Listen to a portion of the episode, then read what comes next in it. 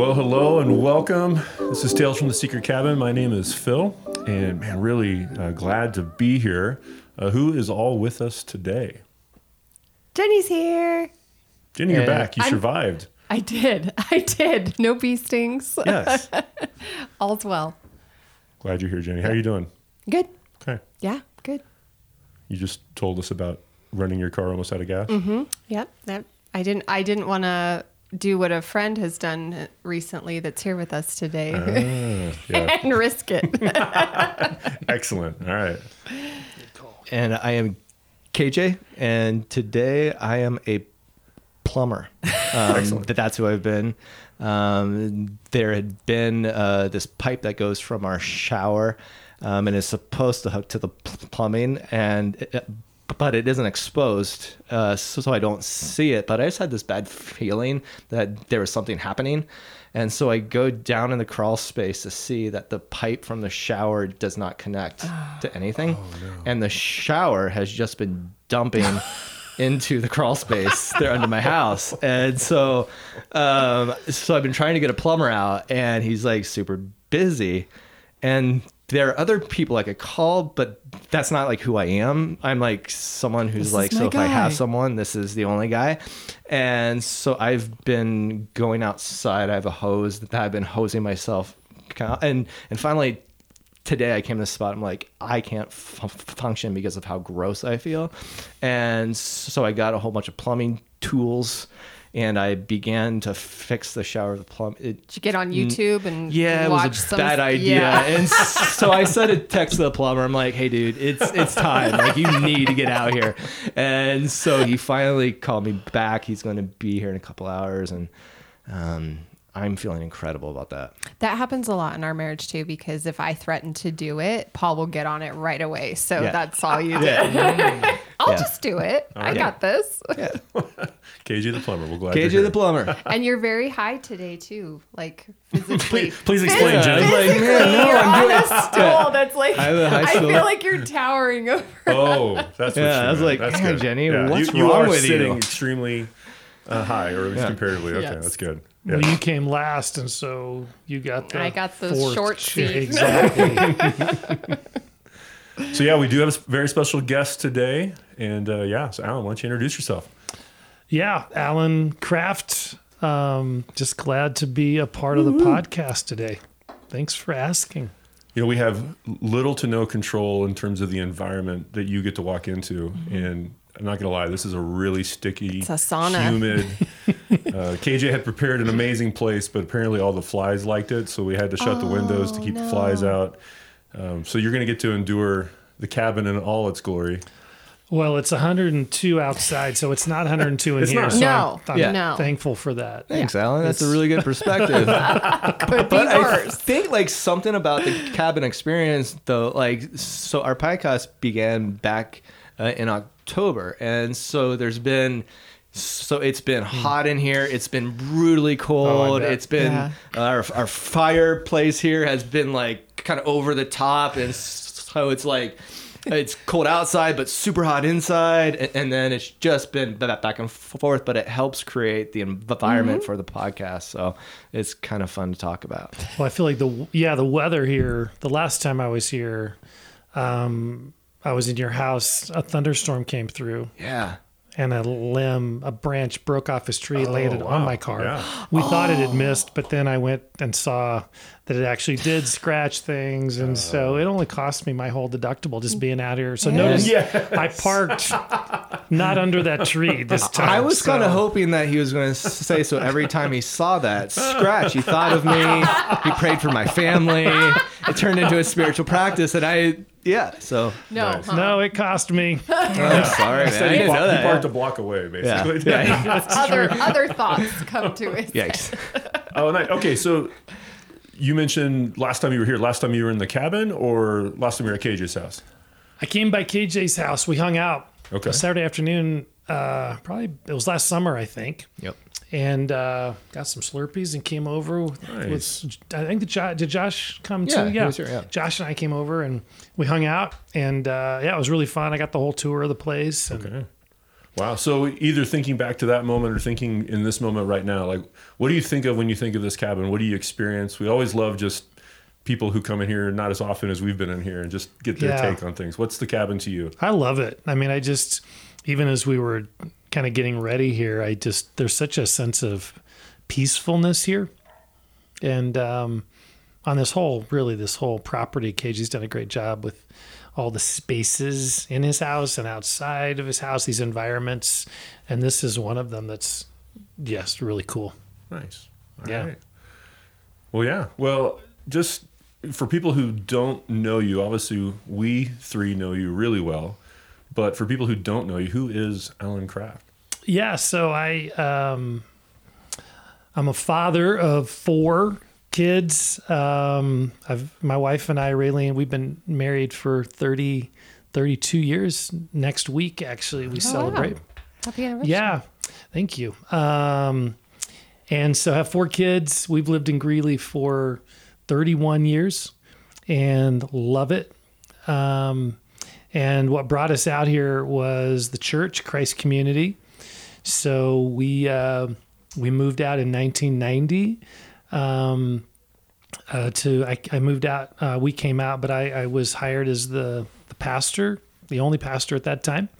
Uh, of uh, it was called First Evangelical Free Church, but uh, we changed the name um, in 1994. So we have been in Greeley. I've been in that position of senior pastor for 31 years, and um, that's uh, obviously a, an important part of my life. I also enjoy reading. I enjoy playing golf, and I enjoy our dogs. We have two dogs that I love, and um, take walks with Raylene, those dogs, and um, my son Josh is still at home, and he's a lot of fun. So that's kind of my life in a nutshell. How, how long have you lived where you're currently living? Has it been all 31 Oh, years? yeah. No, we moved to an apartment. Someone, um, someone got us an apartment un, unseen. We just moved out, and they found us an apartment, um, and so we moved right into that for a year, and then we bought a house. Um, for sixty-one thousand dollars. Nice. Yes. Steal. Uh, yes. Um, and then it was about 20, it's when my, my wife was pregnant with Caleb. So 24 years ago that we uh, moved into our, our Okay. current house. Yeah. When you think back to, and I'm trying to put my math together here. So early 90s Greeley, what do you miss about early 90s Greeley? or what has changed that stands out to you? Huh. That's, um, I mean, I, I don't know if I really miss anything. I really like Outside of $68,000 houses. Exactly. That's one thing definitely miss is the cost of housing. Um, but we, you know, we loved Greeley then. We just we loved the church context, the neighborhood feel of Greeley. Maybe it, you know, it's kind of I feel like it's lost that a little bit. It still has much more of a neighborhood feel than some other cities that will go unnamed um, in this general area, but it's uh, yeah, it it's starting to have a little more of you know a larger feel where you'd go to Walmart and no one would you wouldn't see someone you know, you know that kind of a thing. Um, but we still love it. Yeah. So I actually think that's fantastic. that it's finally at the point that I can go out somewhere and I don't have to say hi to anyone. I know. I agree. I'm not. yeah. Yeah, that was just sort of an indicator. It's not necessarily Yeah. something that I look forward to. when I go to exactly. Walmart. That- And that's okay. It's all right to be vulnerable and saying sometimes I just try to hide in public. Uh-huh. Yeah, the mask wearing wasn't so bad. Yeah. No one knew it was me. Oh, that's good. Well, again, I, I've got a ton of questions, so you guys just jump in in terms of of where this can go. But you, just a few things you rattle off there, like you're a father, you love golf, you you know take these walks around your neighborhood, those kinds of things. But specifically the golf, like again, I, I don't know if people fully understand when you say, oh, I play some golf. Like describe your story of golf because I think it's a little bit more than most uh, most people. yeah, it probably is um, for good or for ill. Um, All for good. Well, yeah. Eventually. But I think, eventually maybe. but probably everyone who is kind of like all into golf, they all say that. It's like a yeah, I don't know if this is a good thing, but you know, I'm a, like I hear that all the time from Yeah, that's people probably who true. golf. So just own it, go Well, for it. It's yeah. good. Well, I think people choose sports based. It ends up being like your personality. You know what I mean? It fits your personality really well. Even though at the time you're not thinking that, but you just sort of, and that's the way golf is for me because golf is a sport where you can continually improve various things. And I'm always, that's part of my personality. It can always be improved. And so part of me loves that about golf because I'm, you know, subscribed to these, these, uh, you know, video these thousands of videos on these websites or whatever and, and showing different shots and all this stuff. And I just kind of eat that stuff up. So that I really enjoy about golf. And I did, I think I probably started playing when I was five years old. My dad would drop me off um, when he'd go to work at eight o'clock, and I had some friends, and we would just play for hours. And um, So so, golf was then, your daycare? I was kind like, of. How, how old were you? probably in that five six year old yeah so then i was playing in these tournaments and you know it was junior golf and stuff and that group of guys then that the group of us ended up going to high school. We won the state championship at our 6a in in kansas. Um, and then I I started playing on the golf team at K State just and then I was trying to do engineering at the same time and there was just no way I could do that. So I quit probably within the first week and a half. Um, but technically uh, was on a Did you uh, pick K State for the golf team? no Okay. no, there was maybe a little tiny scholarship. Golf, it was so different. Sports back then was so different. I mean, now it sounds like such a big deal. Back then, I mean, it was not a big deal. They didn't have a very good team, and I maybe got a five hundred dollars scholarship or something, and they didn't do weightlifting in the off season. And I mean, it's now it's crazy, but this was way this was a long time ago. So, and then when we had kids, it was just too expensive, too time consuming. So I didn't, I played maybe once a year for that whole 20 year period, maybe a few times, maybe, but at that whole 20 whatever period of time, 20 years. And then recently reconnected, maybe five years ago. Um, three of the kids were out of the home and more time and um, an invitation from a friend to join Eaton country club and and that really reconnected me with this this hobby that I um, had put on a shelf for a long time and and now yeah so now it's really life giving and um, um, building relationships you know getting to know people outside of my typical context. So yeah I'm really I do enjoy golf. Usually it's therapeutic for me. So Does Raylene like golfing? She does not So it's your thing. it's my thing. That's thing cool though. That's good. All right, so so tell me the thing that golfing brings to the the heart that you. I mean, like I, I- I'm so I have people that will say, "How do I have time to hunt?" or "How do I have time to?" And it's like, well, I have to. If I didn't, uh, then I don't know who I would be as kind of everything else. Is that how golfing is for, for you?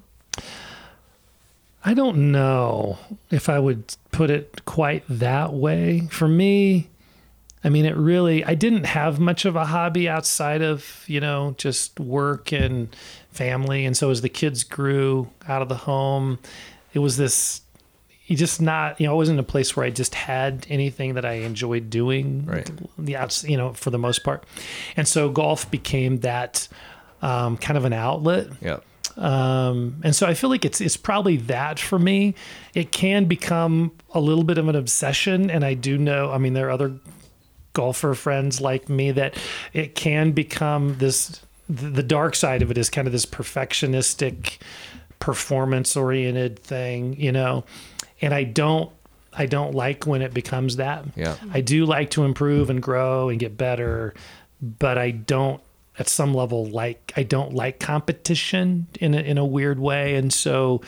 Um, but I, I think I've found a balance that you know works for me, Yeah. um, and and I do find all sorts of spiritual analogies. I feel like with just um, identity and performance because golf is a very it's a very individual sport and you kind of are being watched by other people when you know and so Yeah.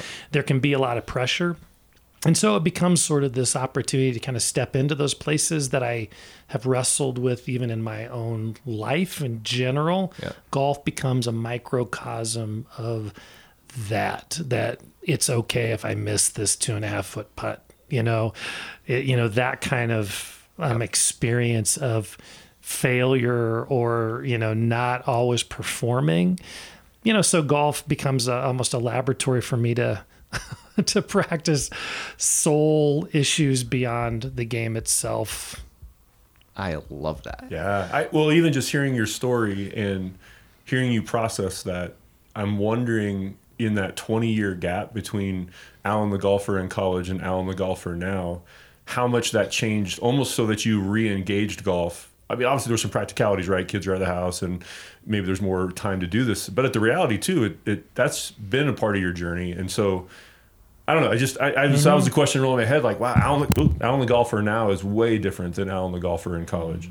Yeah, and I think that's my life in general. I, I lived for a long time with a drivenness to perform and wasn't aware of it. And so it was weird to step back into golf where I'm like, wow, when I played before, I was not aware of the pressure that I put myself under mm-hmm.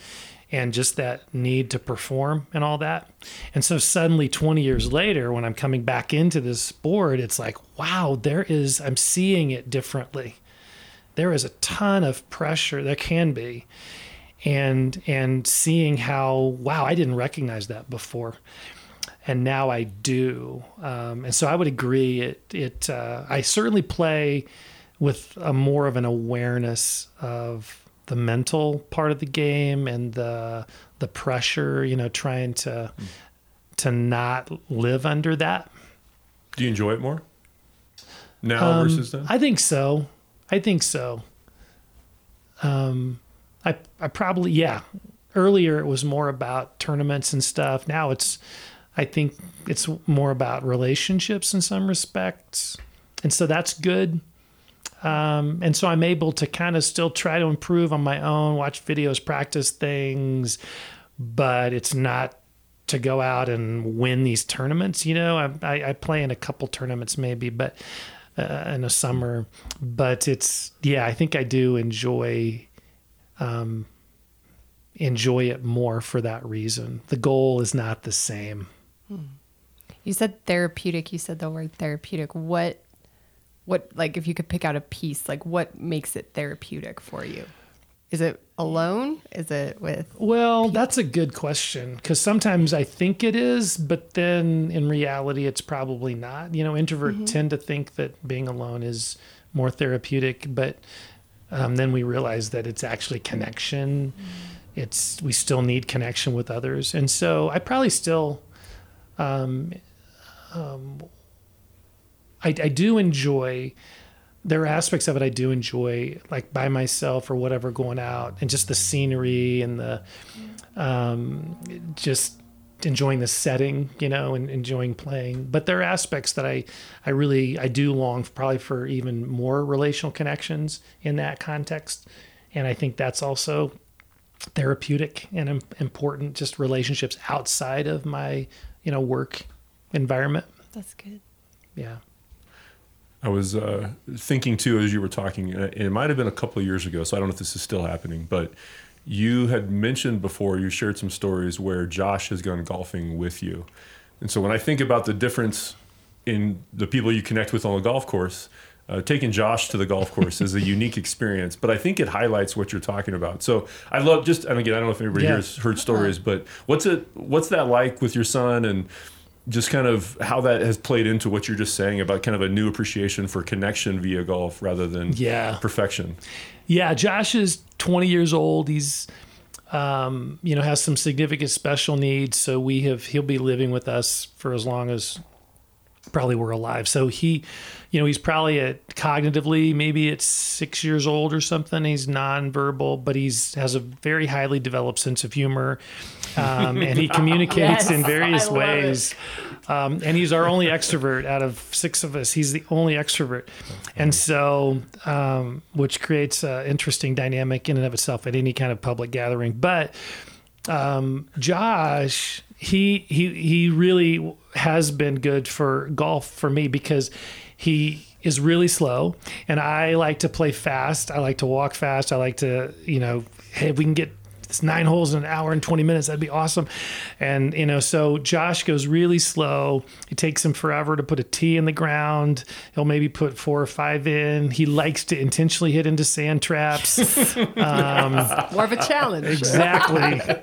So that's been that's been really good i feel like in terms of because he's the polar opposite of any kind of performance or any kind of hurry and that's the part of me that i these things i want to work on and feel like i am trying to work on in my own life is sort of slowing down and just enjoying the moment and not having to play for a score. You know those are things that golf fits well with me but it also can sometimes feed those those parts of me. Um, and so josh has been a, a really a challenging and yet um, significant addition to my experience of of golf. I wish he liked it more. Honestly, he doesn't. It's it's hard sometimes to get him out there. I have to bribe him with a frappe from McDonald's or something um, to get him out of the house, you know, to go hit balls with me. Um, but when we get out there, I let him drive the cart, and he thinks it's hilarious to you know, drive into a bush, you know, so that I get hit with the limbs and everything. So we have a lot of fun when I can finally get him out there. I think you could have a YouTube channel just on like, That would be right? Wouldn't it really great? Oh, that's a great idea. Well, it was like the first time I ever went out there with him. First hole, and he he'll sometimes will prompt me to tell this story, but we were on the first hole, and I had my rangefinder, which is you know it, it's a yardage thing you hold in your hand and you scope the you know you hit the button and it tells you how far out you are. And I was like, hey Josh, why don't you try this? And he was sitting in the passenger side, I was in the driver's side, and I had him. I was kind of teaching him how to use this thing, and then I started driving, and I turned a sharp left and wasn't realizing that he wasn't hanging on to anything. And so the next thing I know, he has completely fallen out of the cart. and, and my first reaction was to look around to see if anyone saw what just happened. Oh, funny. Um, but now he he was fine. He dusted himself off. But now then he enjoyed it when I would tell the story to other people, and so now he prompts prompts me to tell that story Tell a the lot. story. Oh, it was it was so funny.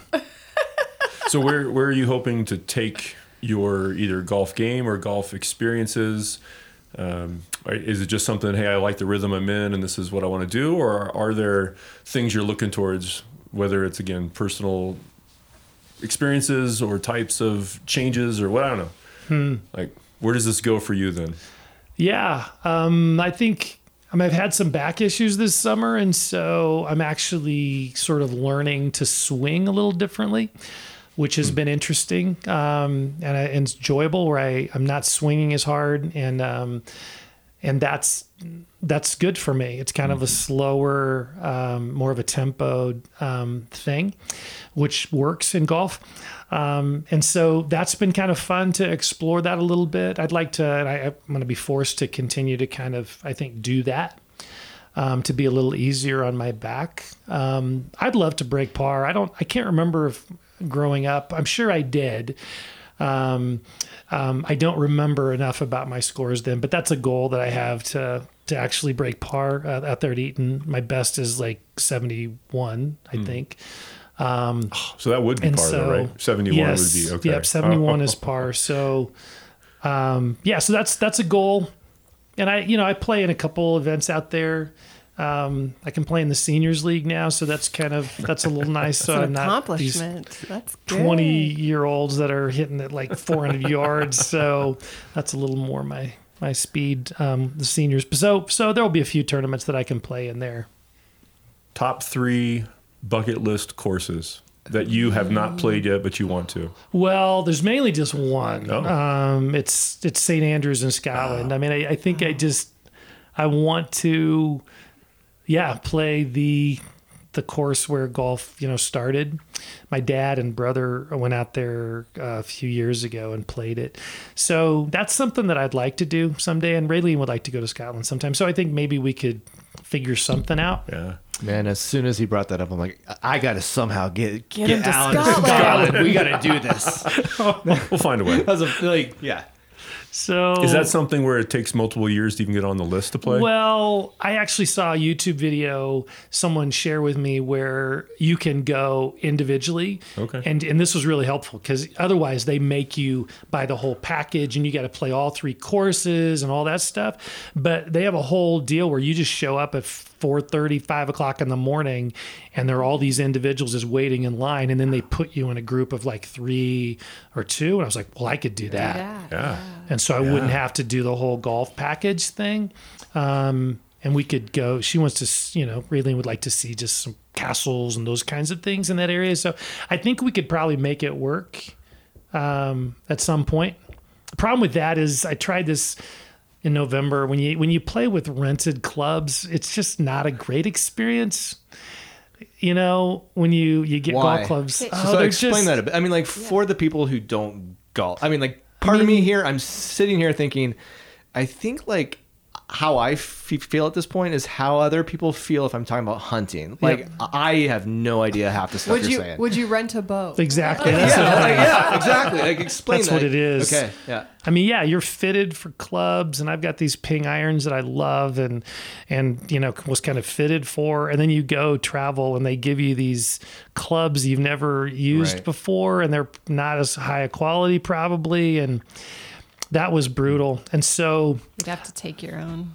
yeah, and I don't know about doing that overseas. And I've heard horror stories of people's clubs being broken and all that stuff. So who knows? But um, that's probably the main bucket list. I do want to get up to Red Feather and play the. Uh, there's a course up there that's kind of exclusive. Um, and then there's another course actually in Colorado that's very exclusive. Uh, they don't. I mean, you have to have caddies and.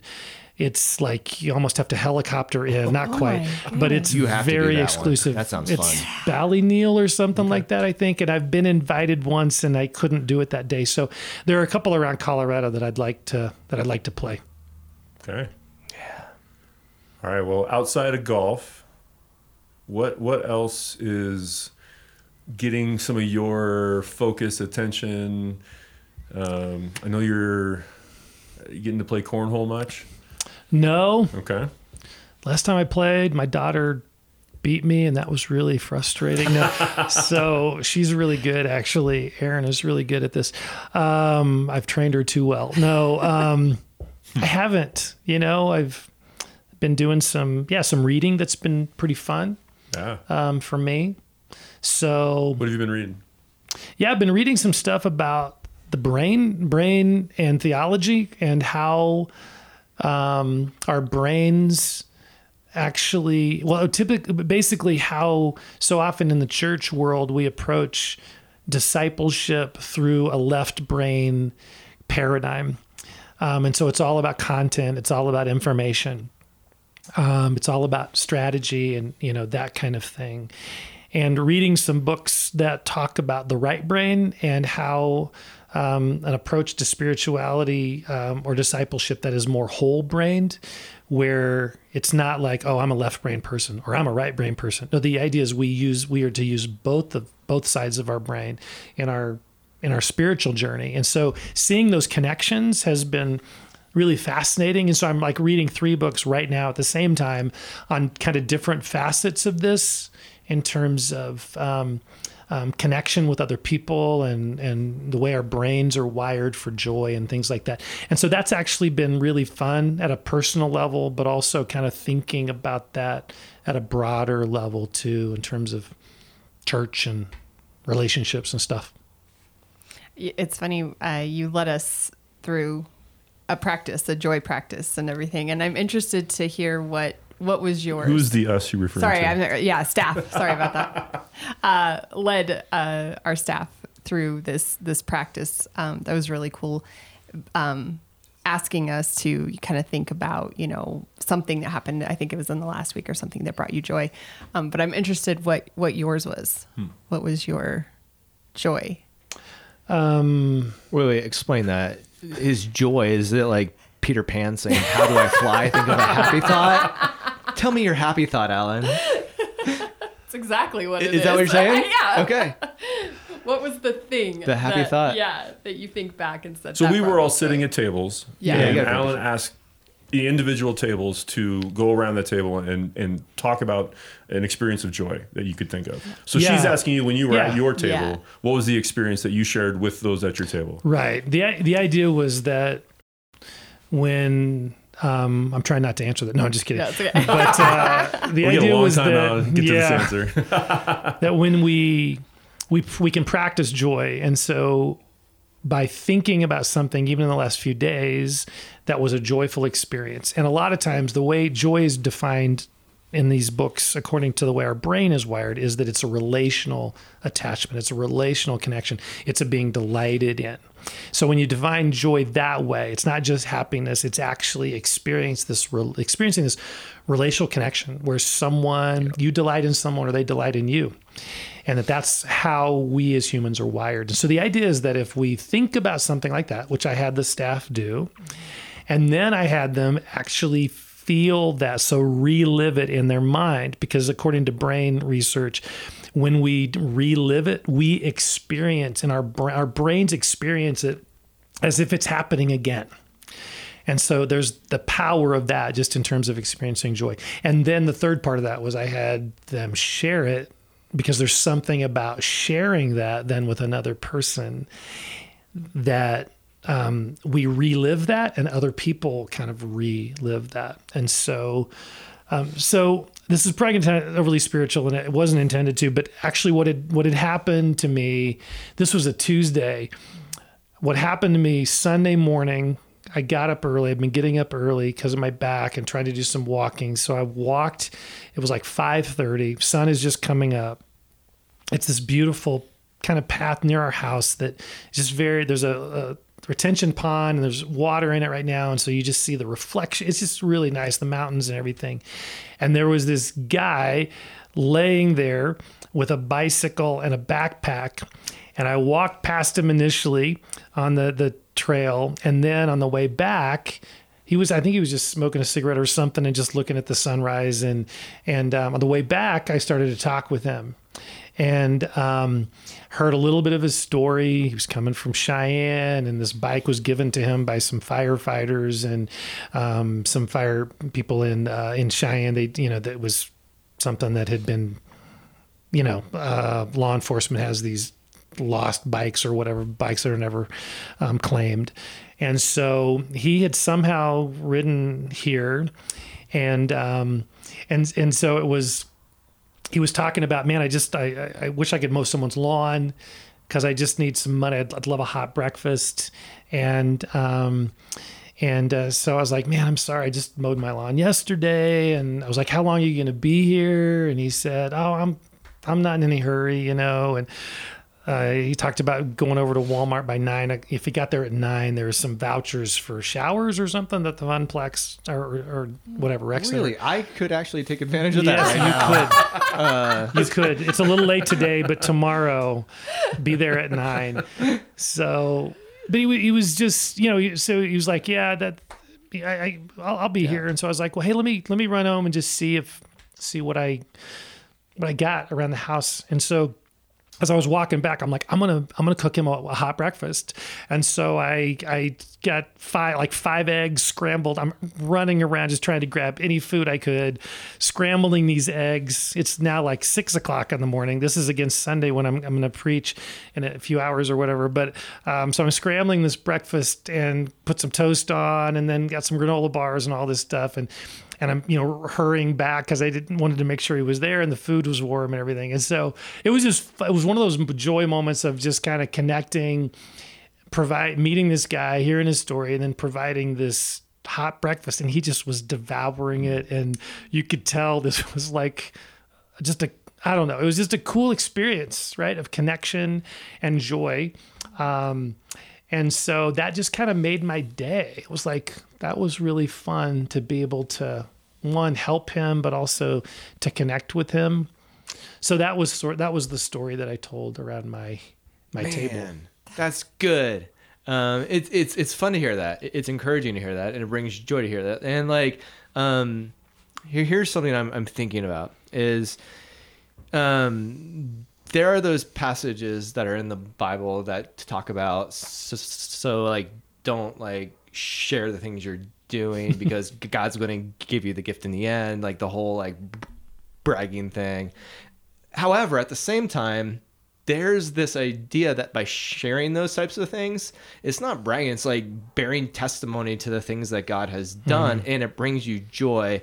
How do you separate that out? Because that's that's something I also have a hard t- t- time like doing because there are so many things that God is doing all the time and then it's like but if I talk about it I feel like I'm bragging. Yeah. How do you separate that out? Well, I know. Well, we've talked about it because nuts. this is the Sermon on the Mount that we've been working on. The chapter six, Jesus focuses a lot on that. Um, um, yeah, I don't know. I don't know exactly. She asked me. That's why I told her because it, no, I I wasn't going to tell it. So, you know, uh, it but But wasn't there's like power in bearing testimony, Absolutely. right? And and to bear testimony, it's saying, "Here's what God's done," and I get Yes. to participate in that. Let, Yes. me, let me throw out a tagline and see if this connects with what you're saying. Because I heard somebody say this a few weeks ago. Uh, the difference is, make sure I get it right, uh, not to do good in order to be seen, but it's really good to be seen doing good. And it was an interesting perspective about the power of testimony. That's what you're saying, right? It's it's mm-hmm. how it encourages us to to share joy, to share the things Yes. that God is doing in our life, and and there's something about the seenness of that that's really good. But my motivation, if I'm doing that for the purpose of being seen, then it becomes the performance stuff. It's honestly what you're talking about earlier with your golf game. yeah. So I don't know. That was Yeah. that's just what connected when you said that, KJ. It's Yeah. true because I wasn't. I wasn't sitting there like, "Hey, this is going to make a great sermon illustration." So I'm going to late to run home and Yeah. No, I mean, know, it was in like- fact, I mean, like it's like so. I talk to you all the time, and I probably talked Hmm. to you that Sunday, and just the idea that I'm sitting here a whole bunch of time past that, and I'm hearing about cooking eggs for some guy from Cheyenne who rode on a bike before you preach a sermon on Sunday. And it's like, oh my gosh, that's magical. Um, and it's Hmm. Yeah. it's just good to hear and share those things. It and- is, and it's a weird. Yeah. You're right. There's a part of it's a weird. There's a weird part of us that oh, I can't, I can't share that, Right. Because then I'm, yeah. But it is about motive, and it's, and I think there's something. Well, it's from this brain research too. There's something that multiplies the joy even in us when we, when we share it. Um, and the, in the in the sharing itself that actually brings joy, and then it brings joy and encouragement to the people at the table, and so that's where we begin to create a culture of joy by sharing these things. Um, and our heart again is just look what God did, you know, and look what I got to be a part of, partnering with Him, and and this God blessed me, you know, that kind of a thing. So yeah, And so, is there like something there that it's it, it feels kind of like um, that God gave you the opportunity to participate uh, in something fantastic compared to there's something broken here, a- a- and then I had the opportunity to fix it. It's more like that this feeling of God prepared this place that I got to experience a part of the gospel, and that brought me joy. Yeah, that's a cool perspective. And I think the other thing that I had gotten up pretty early, and so I having margin, I knew I had some margin. Like this is sort of my exercise now. At least it has been lately, just walking and not the things I used to do, just because of my some of my back stuff. And so I kind of it, it was interesting where I knew I had some margin before I had to get to church because I had started walking so early. And I wonder if there's an analogy there uh-huh. where when we live our lives so I got to get from this appointment to next appointment and next appointment and everything, we're always, there's no margin Yep. in our lives.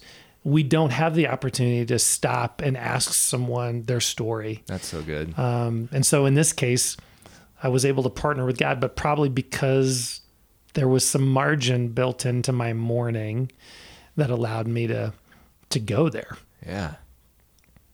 I think there's something too about setting the table and allowing the permission with friends and people that you know to disclose these these God moments and these moments so that you don't feel like y- you you basically allow yourself to rid the baggage of that I'm bragging, but it's like no, I'm celebrating with you, Yeah. you know. Is there okay in that term? Okay, I gotta be kind of vulnerable here. A pet peeve. I think pet peeves say a whole bunch about people. a pet peeve that I have is the term like uh, God Moments. moments or God's sightings or um, stuff like that. Like, oh, you, you know, God is so hard to find, and then he just passes by really quick. Who saw God? You know, or good. He showed there's up. This, there was this tiny little moment that God showed up. Who wants to talk about it? Uh, because for me, I I think it's like the opposite. It's We like, did Jenny show up? Yeah. Because God's he is the always constant. Maybe Um, we should call them Jenny moments. Yeah, or Jenny's Jenny's. Jenny's sightings. Jenny's like she Did showed up. Jenny's heart finally show up for 10 seconds. Who can tell the story of that? Oh, this or is so true. do you know what I mean? Oh, eh, eh, eh, and so like for, for Alan to cook the eggs, that's the the Alan sighting. Like his heart got to show up, so he's experiencing joy. It- so it isn't God showed up. He's been there. He, He's like, I've been here the whole time. yeah, man." and it's like, and it's those times that our hearts show up. That's like joy, joy, because it's it's participating in the things that God has been doing. I don't know. I get Oh excited no, about that. that's so good. That's gonna. That's I just I've sh- I've Yeah. gone. I'm on that train now. Yeah. Like, it's not got. No no no no no. Well, okay, so Alan, so you're on this journey of joy, or you're experiencing this through some of these readings, but but the fruit of that is this experience of presence and joy.